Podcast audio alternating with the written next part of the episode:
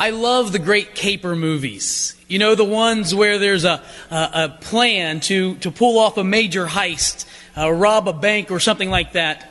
I know, I know, I'm a priest. I shouldn't be watching these kind of movies, but even priests have guilty pleasures, and this is mine.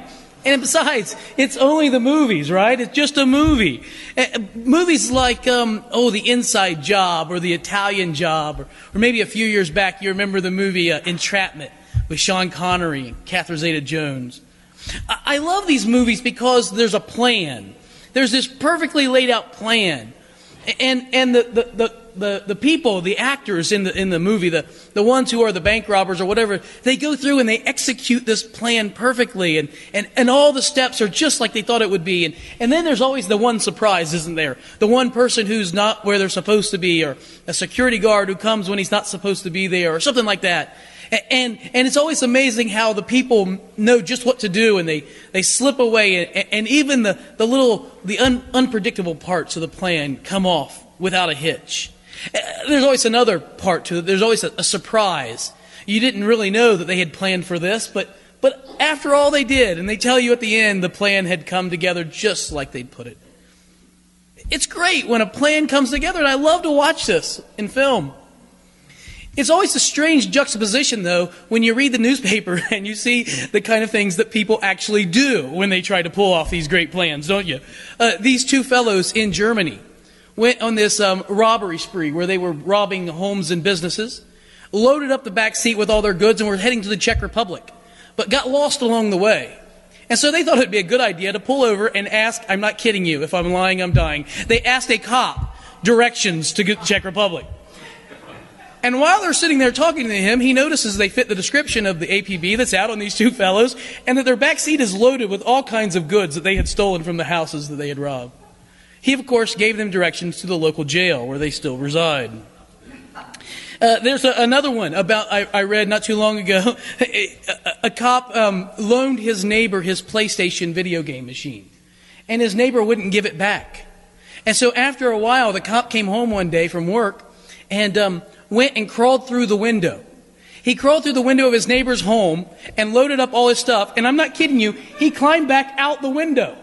And whilst he's climbing back out the window, someone had called the police because they saw a cop climbing through the window. He was in uniform. And his friend had to arrest him for breaking and entering in his neighbor's home. It's like sometimes people don't watch the movies. You know, the movies have these great laid out plans. All you have to do is watch a good film, and you'll put a good one together. Planning is important, isn't it? Preparation's important. And I think the gospel lesson today is certainly not about breaking into homes or robbing uh, banks, but it's about preparing for something that's really important. It's about the voice of one who cries out in the wilderness, Prepare the way of the Lord. And John the Baptist comes preaching this gospel, this message of repentance. He begins in his message by saying, You shouldn't count on your ancestry. Perhaps you noticed it in verse 8 of chapter 3. Do not say to yourselves, We have Abraham for a father. For I tell you, God is able from these stones to raise up children from Abraham. Don't count on the fact that you are children of Abraham. God can raise up stones that are children of Abraham, John says. Don't count on the fact that you are part of the nation of Israel. Well, the fact is, God did in fact make promises to Israel, didn't he? He made promises to Abraham. Abraham, your, your children will be more numerous than the sands of the sea, the stars in the sky. And through your children, I will bless all the peoples of the earth. And promises to Moses. Moses, if the people follow me, if they keep my commands, I will bless them. Read the end of Deuteronomy. I'll bless them in the country and in the city. I'll bless them in their pantries and in their homes. They'll have children. Everything will be great. But if they don't keep the commands I give them, they won't be blessed in the country or the city. Their pantries will be empty. There will be devastation. They'll end up in exile.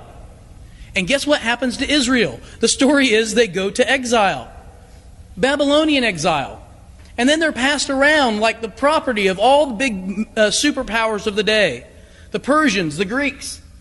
By the time we get to the New Testament, the Romans all own the people of Israel. John the Baptist says, don't depend upon the fact that you are a Jew to know that God will rescue you. God is not going to rescue Israel from the hands of the Romans just because they share DNA. John would have never said that, but just because they share DNA with Abraham. Don't count on that. In fact, if you want to count on God's rescue plan, here's what you have to do you have to repent. And there are surefire signs of actual legitimate repentance. Look closely at what he says in verse 10. The crowds ask him, What shall we do? He answered, Whoever has two tunics, share with him who has none. Whoever has food, do likewise. Tax collectors uh, who came to be baptized, what shall we do?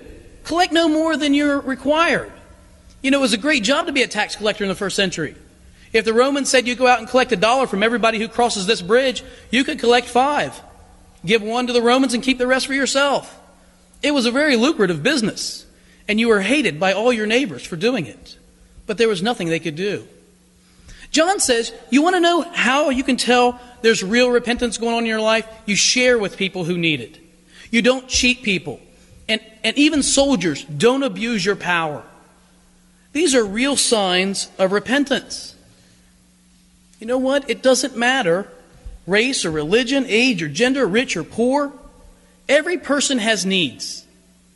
Every human being has some need.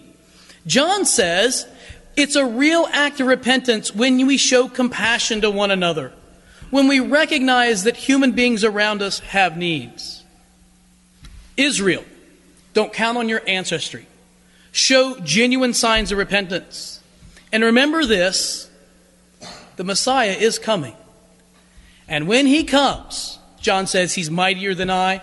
I couldn't even bend down and untie his shoe. And when he comes, he'll baptize you with the Holy Spirit and with fire. I think what John says, not just with the Holy Spirit and with fire, but the Holy Spirit is a fiery baptism. The image comes from the Old Testament prophet Malachi, who talked about a refiner's fire. In the, in the days of Malachi, if someone was mining gold, they would go get a big chunk of, of rock and there would be gold all in it and with all kinds of other minerals. And they would take it to a metallurgist who would put it in a big pot with a, with a stoking hot fire. And he would get it so hot in this that it would actually melt the rock and the gold down into a liquid. And the gold was real heavy, it would sink to the bottom. But all the other impurities and minerals would float to the top. And the metallurgist would take this big giant spoon and he would just skim off the top. All the impurities. And then he would heat it up more. And even the little bit that was down in with the gold in the bottom would start to rise up and he'd do it again. And then he'd heat it up more and he'd do it again. John says the Messiah is coming. And when he comes, this is what he's going to do. He's going to purify his people with fire. He's going to heat them up and clean them out and do it again and again and again. For those of us who stand on the other side of First Advent, but on this side of the Second Advent, those of us who know what's going to happen on December 25th as we celebrate the birth of Jesus, await the coming of the Lord. We await the day when, when Christ will return to the planet. And so we too find ourselves in a very similar situation of those who heard the message of John the Baptist. We too can rely on the faith of our parents. We could say, Oh, I'm a cradle Christian. My parents baptized me as an infant. I've grown up in the church all my life. You should see what my parents have done. You see, in fact, we have this memorial or that memorial. And I think John would say to us, That's wonderful. But don't you dare count on the faith of your parents. I, had a, I have a friend who, who loves to say, God has no grandchildren. and I think he's right that God has only children.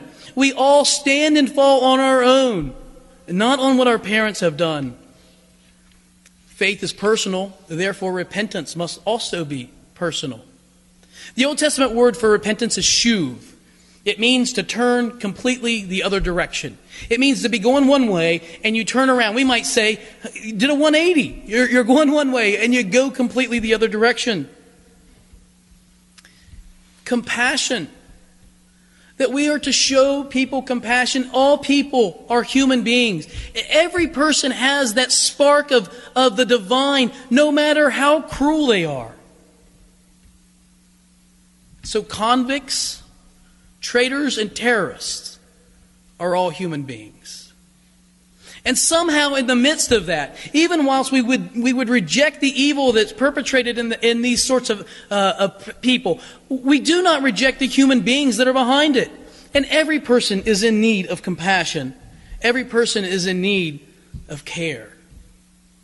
Because the Holy Spirit keeps purifying us and keeps showing us that our motives aren't any more pure than theirs. Annie Dillard talks about uh, northing. It's the, the trekking to the pole, uh, going to uh, the North Pole or the South Pole. And she talks about these polar expeditions. And one of the ones she talks about is the Franklin expedition of 1845. Here's what she says 138 men and officers went on a journey to the, to the North Pole, and they carried with them a 1,200 volume library, a hand organ playing 50 tunes, china place setting for officers and men, cut glass wine goblets, sterling silver flatware, and no special clothing for the Arctic. Only thing they wore was the was a uniform of Her Majesty's Navy. And they all died. they, the twist of irony here is that they were overprepared and underprepared at the same time. They had done all sorts of preparations, but they did all the wrong things. Caper movies and dumb criminals. The real difference is between preparation, I suppose. But it's just like us, isn't it? I, I heard the, the, song, you know it. Um, you better not shout. You better not cry. You better not pout. I'm telling you why. You know it. Santa Claus is coming to town. Santa's not the only one who's coming to town. And so we had better be prepared. Amen.